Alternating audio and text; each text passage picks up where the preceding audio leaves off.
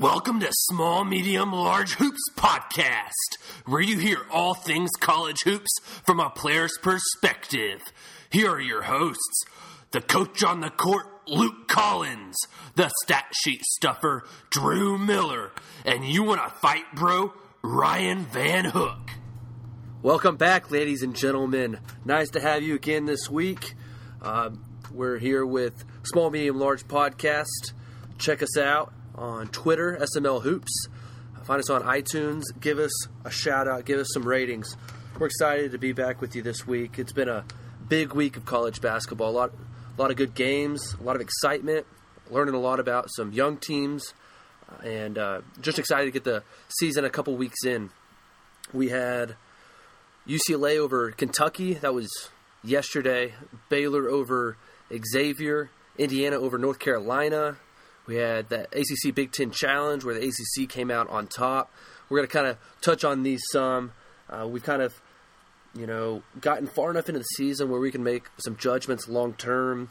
Who's set up well based on their non-conference schedule. Who's going to kind of fall off that started strong, that maybe had a weak non-conference and might fall off come conference season. The conference season always looks so much different than the non-conference. You're able to scout teams much more. You know much more about them.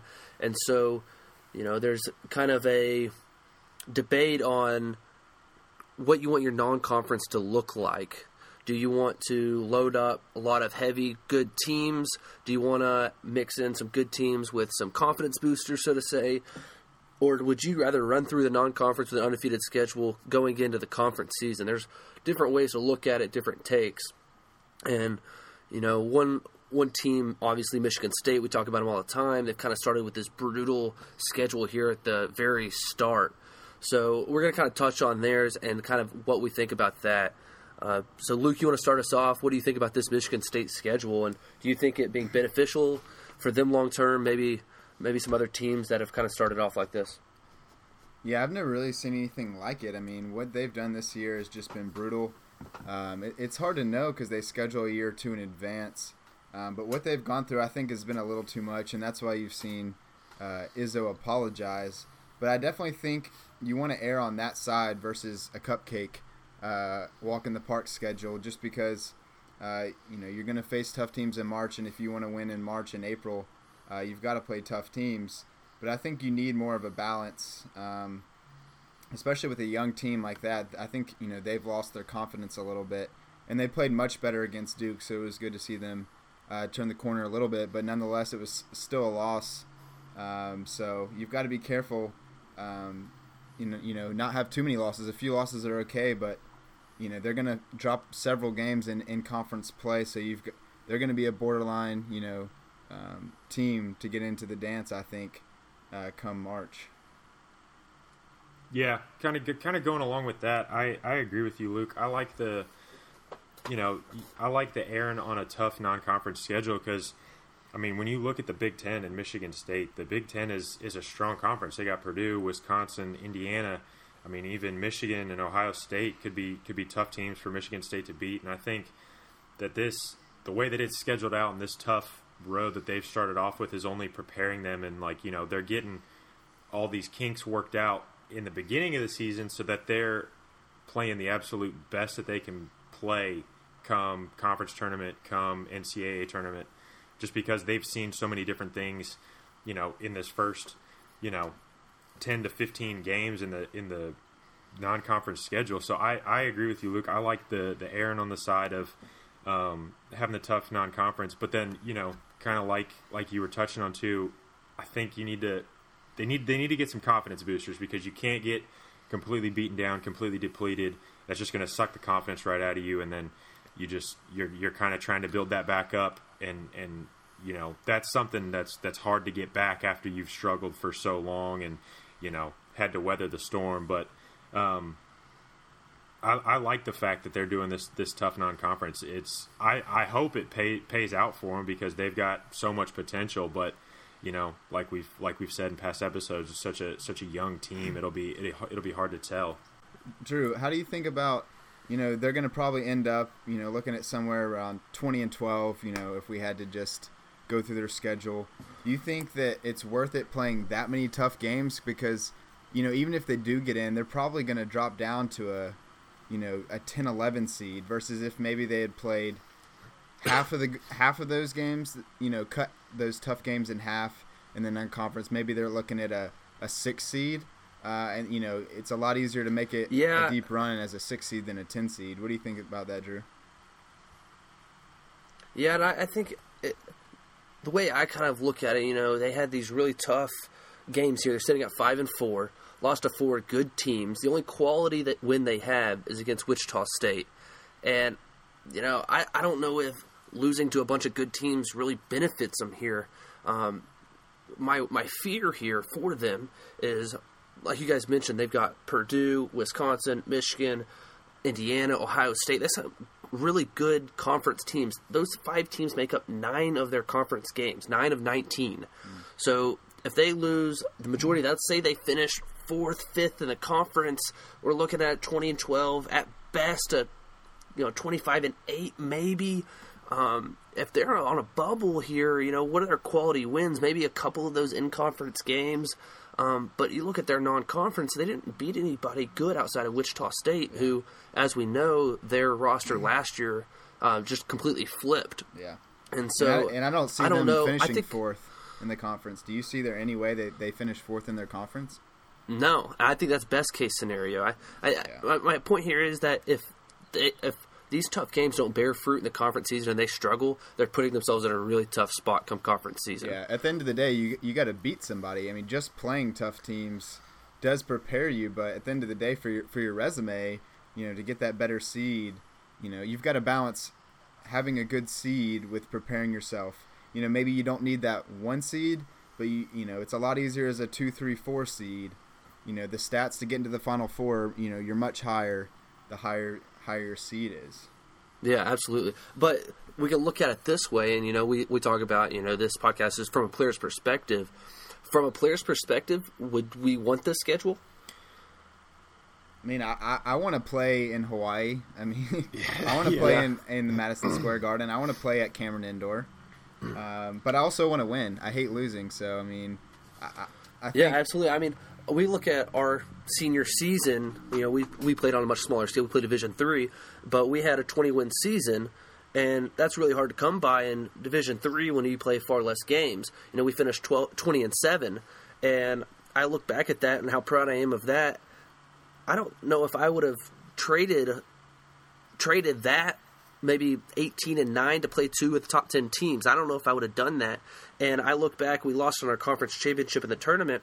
And I don't think that if we would have played 2 of the top 10 teams like St. Thomas or Benedictine or Amherst that we would have won that conference championship. I don't know if that would have directly related. You know, it's kind of a what if.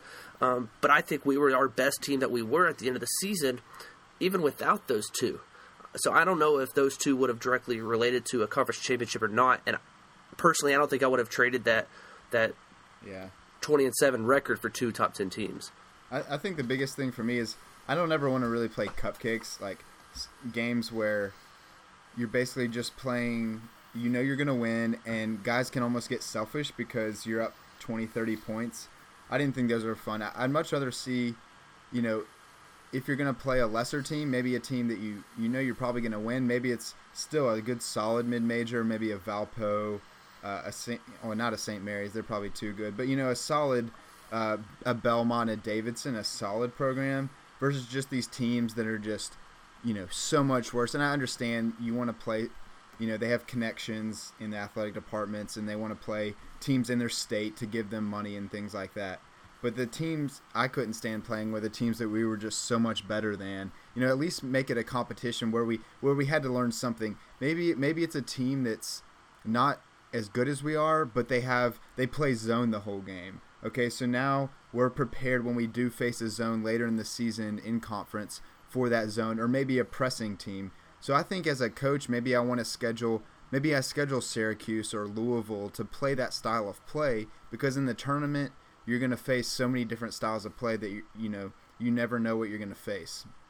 Well, and it's one of those things too, if you have all cupcake teams on your schedule or teams that are, significantly less talented than Michigan State for instance, because that's who we're talking about, then from a player's perspective, it's kind of hard to get excited for that. It's kind of hard to get hyped up, and you're going to make more mistakes. You're going to be lackadaisical. You're going to play down to the competition you're playing with. But, you know, first game of the season, they're playing Arizona, you know, top 10 matchup. Like, you're excited for that. Your adrenaline is through the roof. You're ready to perform. That's going to be, you know, that's how you want to start off the season. But if you're, you know, if you're running through, you know, whoever it is, teams that are, you know, not even going to be 500 on the season, and you know you're going to win, you know, that could be a game where you mess up and you lose to that team, and that's just another blemish on your resume. Like Indiana and IPFW? Exactly. Just yeah, I think you've got to have a couple of games that are really going to test you. You know, you don't want to go 14, 15-0 in the non-conference. You need to have a couple that, you know, there's a good chance that you get punch to the mouth on it, and you got to figure out where you're at, who you are. I think that's beneficial, but I think to Michigan State's point, where you got four losses that, you know, you didn't really look all that good, but maybe in one or two, you know, you're not really finding yourself. You're just exposing your weaknesses, in my point of view. I don't think they're building much confidence off of that, or confidence. But I, like I said, you got to have those one or two that really punching you in the mouth. Yeah.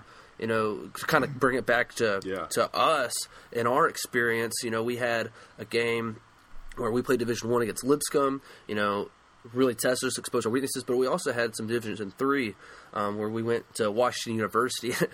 My most vivid memory of Washington University is when we first walked into their gym. You know, when you walk into most Division III arenas, you know, you've got the banners on the walls that, you know, conference champion in 1984, conference champion in 1994.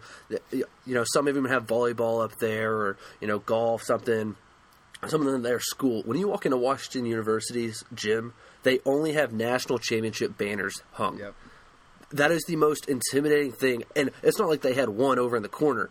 The gym was full of national championship banners. Yeah. Mm-hmm. And you knew when you walked in there, you were going to play one of the best teams that you'll play in your career at a Division III level.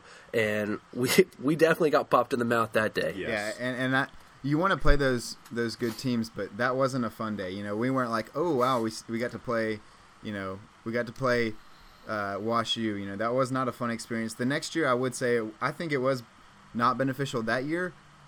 Per se for that season, but I think it did show us as a young team what we had to do to really be competitive. It set that bar, so I don't think it was good for that season.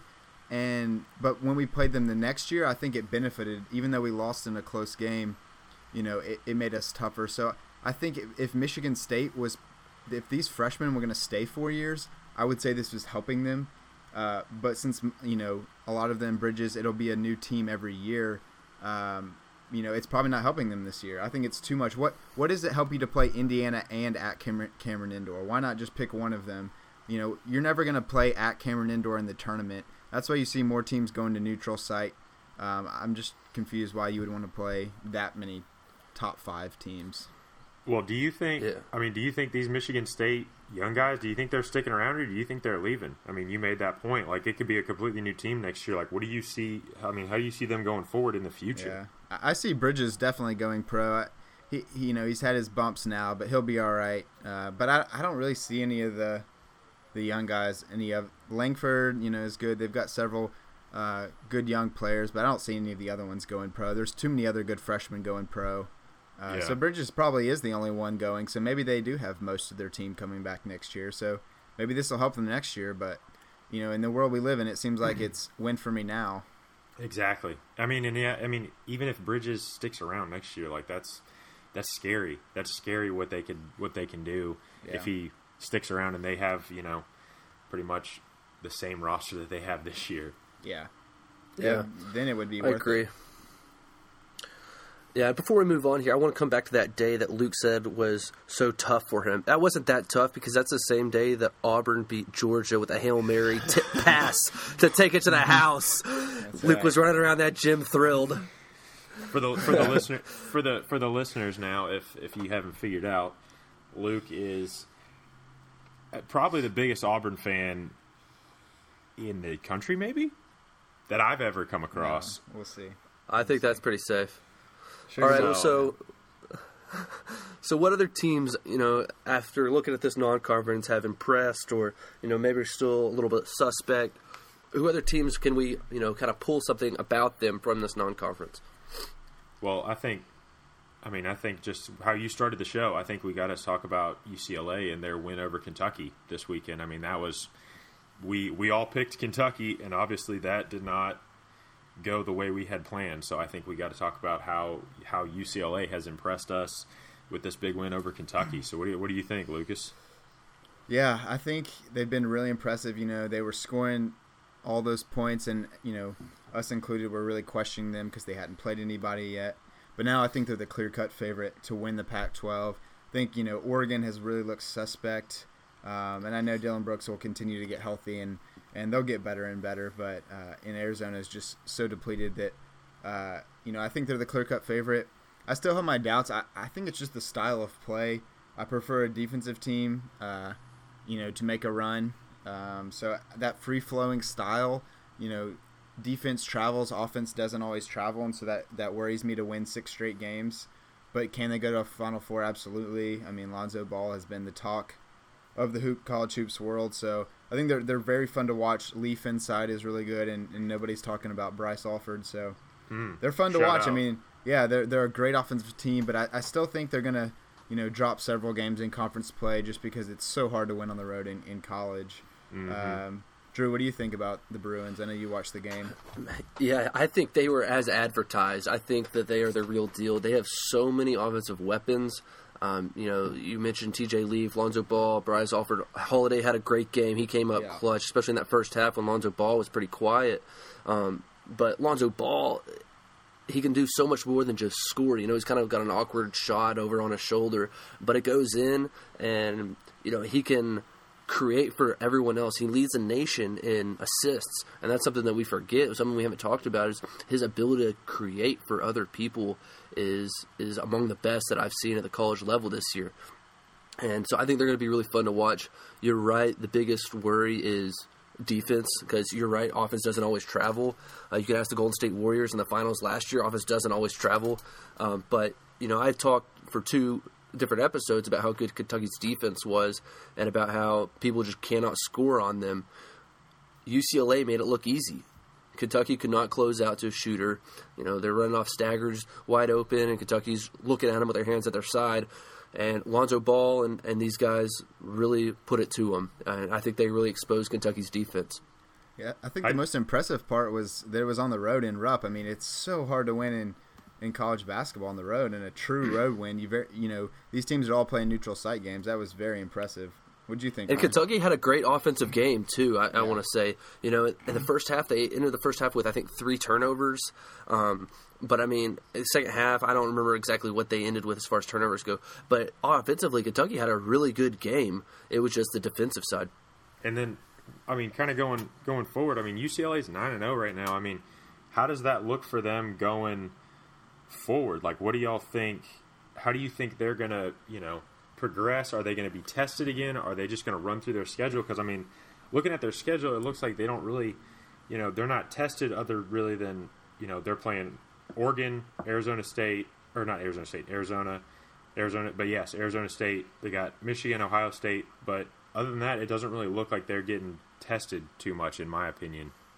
Yeah, I look for them to have a good shot. I think this is kind of what you want. Probably lose 5 games max, I would say. You know, and a lot can change, but I would say 4 or 5 losses would be fair. Looking at a 1 to 2 seed come March. Yeah, I think this is kind of what you want. You know, I kind of say you want to. You want to mix. You know, you have some good teams and some confidence teams, and I think that's kind of what they've got here. They took their shot of the best team in the nation at the time, number 1 ranked Kentucky, and they got that win. And their schedule looks really good right now. It's at 9-0, and you know, you say a great win against Kentucky, and they're undefeated. You can't really argue with that. They're going to play some other good teams, and we're going to find out more about them. But I think this is exactly what you want if you're a UCLA fan. Absolutely. Yeah, I'm sure Bill Walton's happy somewhere. Get that guy out of here! Shout out Steve Alford, old Iowa coach, for all you keeping track at home. What y'all think about? Yeah, so what y'all think about the Gonzaga Arizona game? Staying in the Pac-12 and the West Coast over there, I thought Gonzaga was really impressive. Arizona fought really hard, but Ryan, I know you were as always, impressed with the big boy from Poland, Karnowski.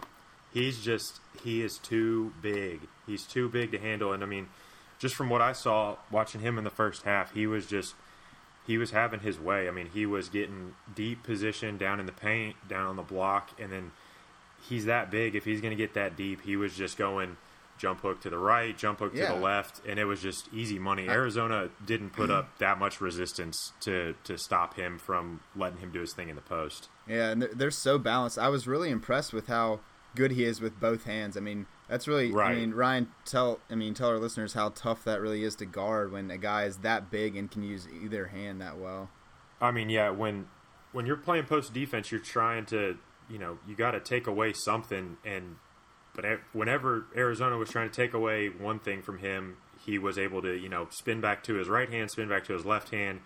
He's a great passer with his left hand. He was just able to do his thing, which is, I mean, he's, 7 foot, and then he's got to be 260, something like that. Probably, yeah. 280. Yeah. He's a monster. He was just moving however he wanted to down there. So he's impressive. Drew, I know the big question with Gonzaga is they're so solid and they move the ball and they have great beards at the guard and forward position. But do they have that guy in the last 2 minutes that can hit that, really take over a game? Or who are they going to go to? I know Josh Perkins is good and, they have a good solid team. But does that make you question them come March that they don't have that one guy? I think absolutely. I think if you look at the best teams across the country, especially who makes the runs late, they've got to have a solid guard. Sorry, Ryan, for the big guys that are big guy dominated. Big guys don't, win the championship. It's going to get you there maybe, but at the end of the game, you got to have somebody create, and that's what guards do is they create. And I think that's the biggest question mark for Gonzaga. Villanova had Archie Diacono, who was great at it, creating for himself and others. You can go down the Josh list of teams that are guard heavy, and I think Gonzaga's big heavy, and that's going to be great for them, throughout the season. But come late in the game, they don't have that go-to guy that's going to get you a bucket. Yeah, that concerned me watching them. And then just one thing listening to the broadcast and hearing them talk about it. Kind of to go along with that. Karnowski's kind of prone to injury. I think he was he out all last year? Yeah, he got a medical because he played a few games, but he got a medical red shirt because he was hurt and out for the season. Right. Back. So if his back flares up again, that takes away such a huge part of their team. Then, like you said, Drew, I don't really know how they can respond to that. And how old is he? Is he like 50? He's bald. He's Poor guy. He's so tall, so all his hair is just coming out at his chin. He can't get any on top. You know how that is, though, Ryan. You're getting there.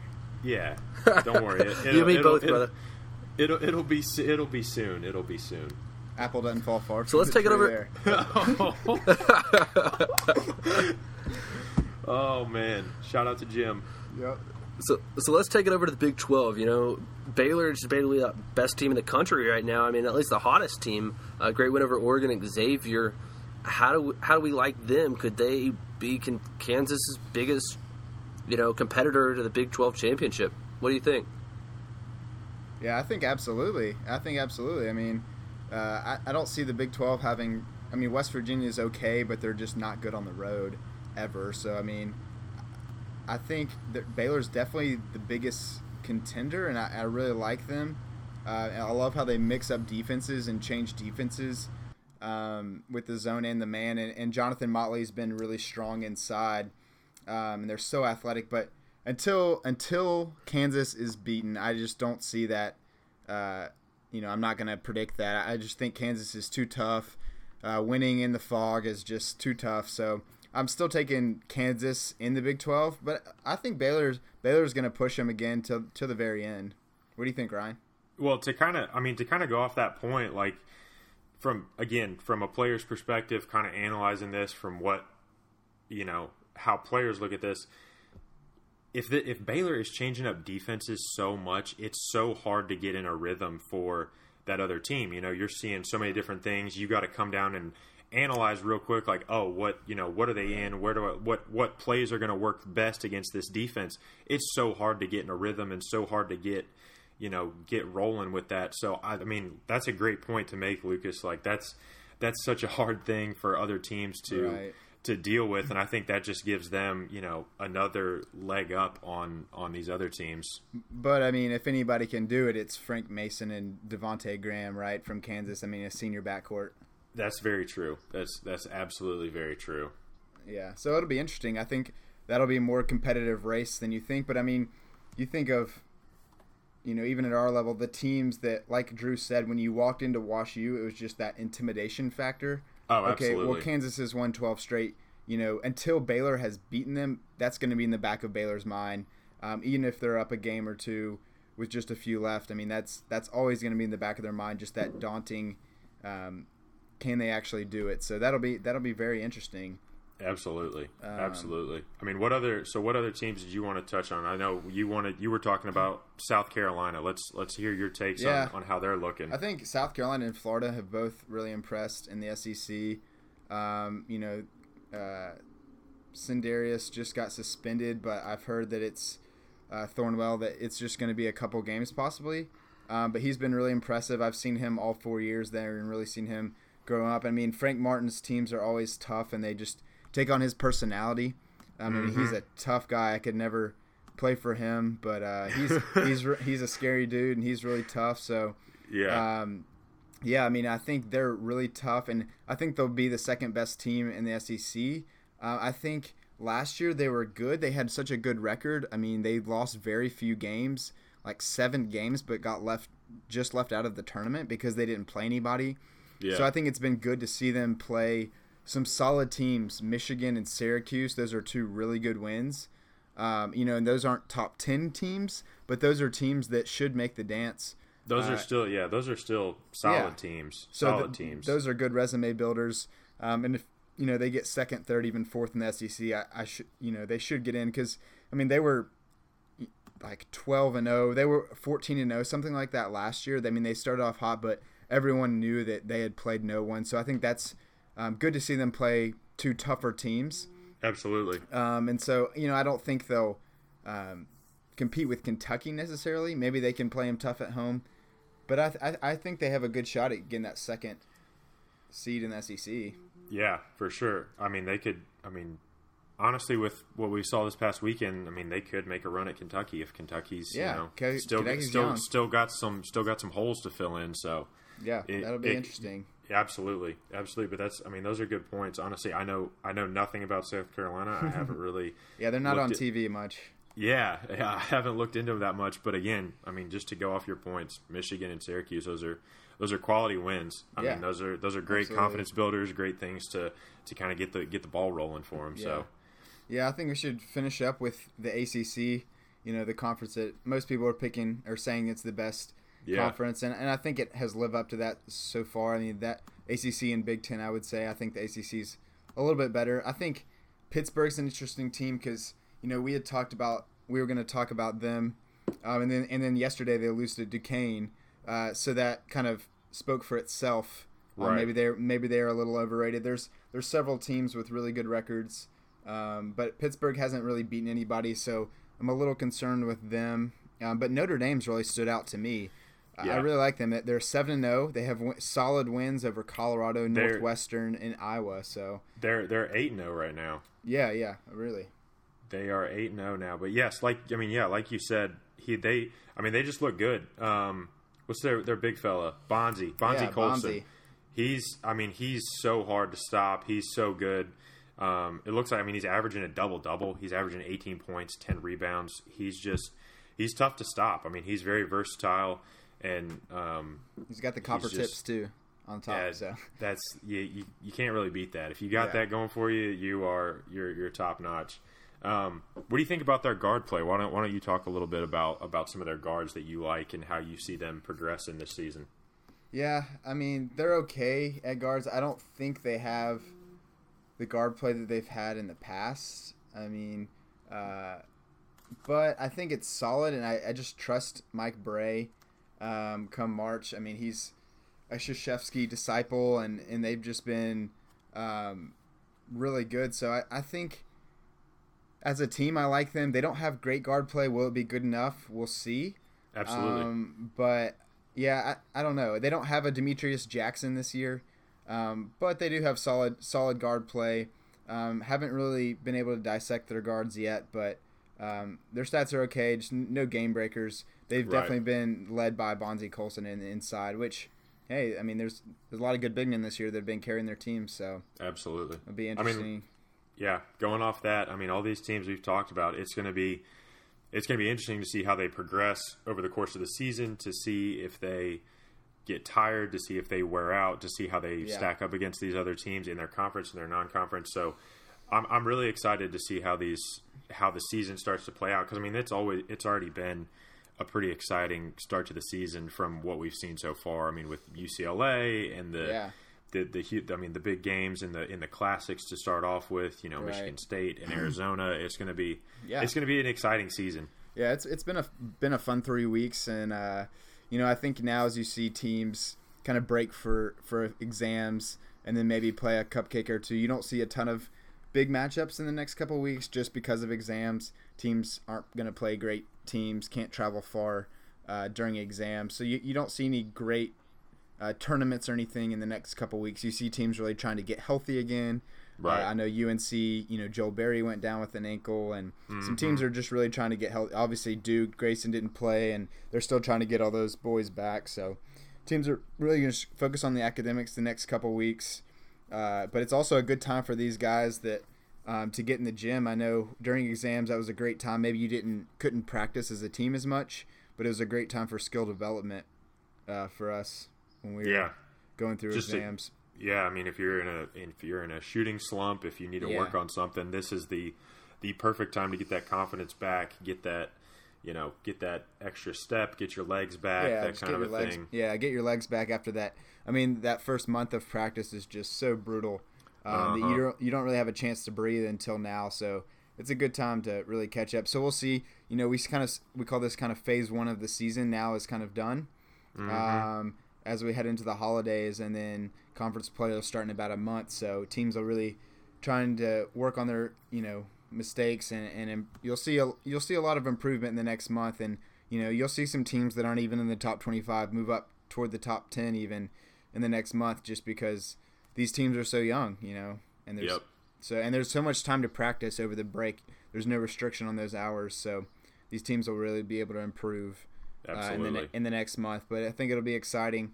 So I guess now we can move into our picks. Like I said, there's not any great games, but first, Ryan, you want to pick the Florida at Duke game in a couple days. That's on December 6th. Yep. I'm just going to go start off with Duke. They're playing – Florida's going to Duke, play at Cameron Indoor. That's just – I think that's such a huge obstacle to overcome in general. But, I mean, Duke has looked so solid to start off with. So I think Duke's going to come away with this one. So we'll see how that goes, but I'm picking Duke.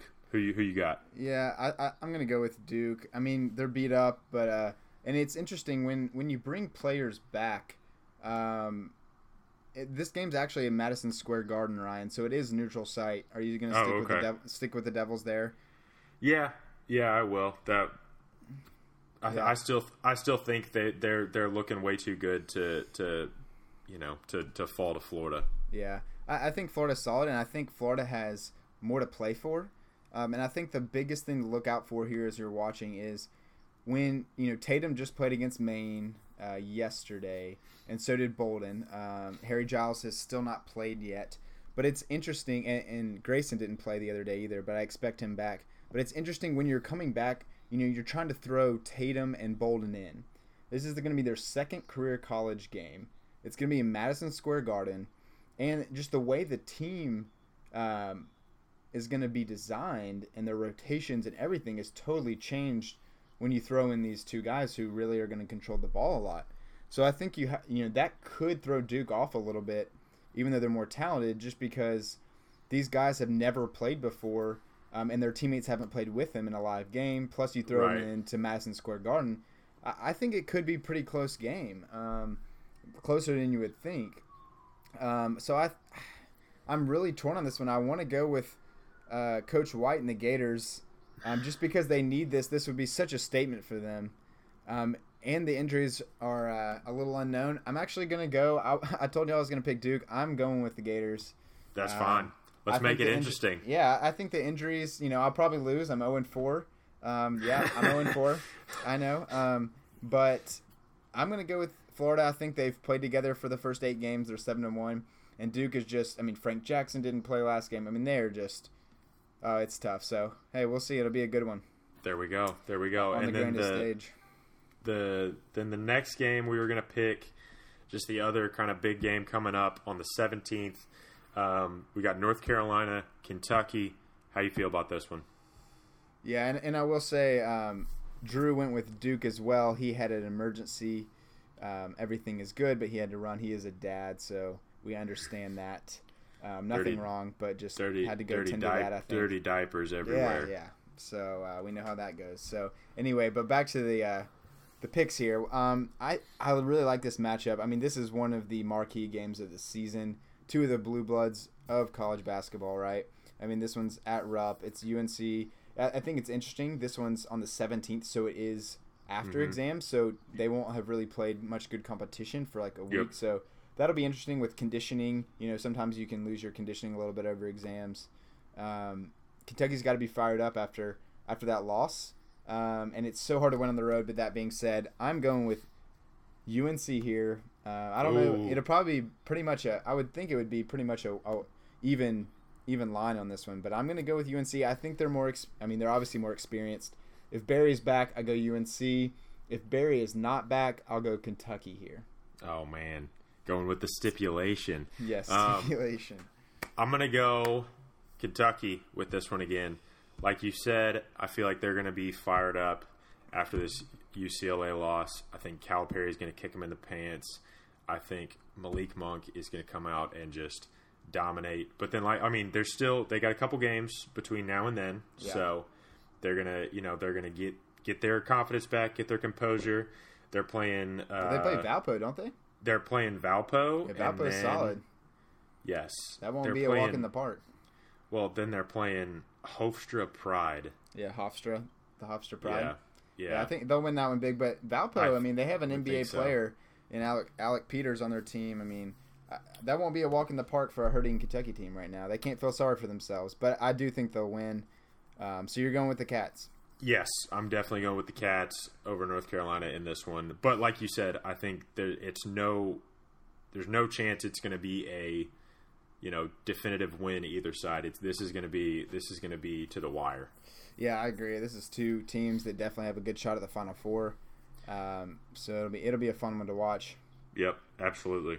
And Drew's going in with Kentucky, shockingly. Shocker.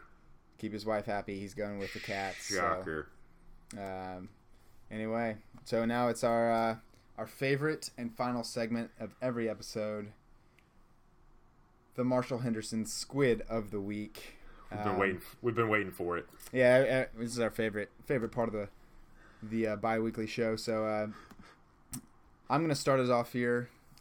Once again, Drew is just MIA. So I think he's got to be the Squid of the Week here. Yep.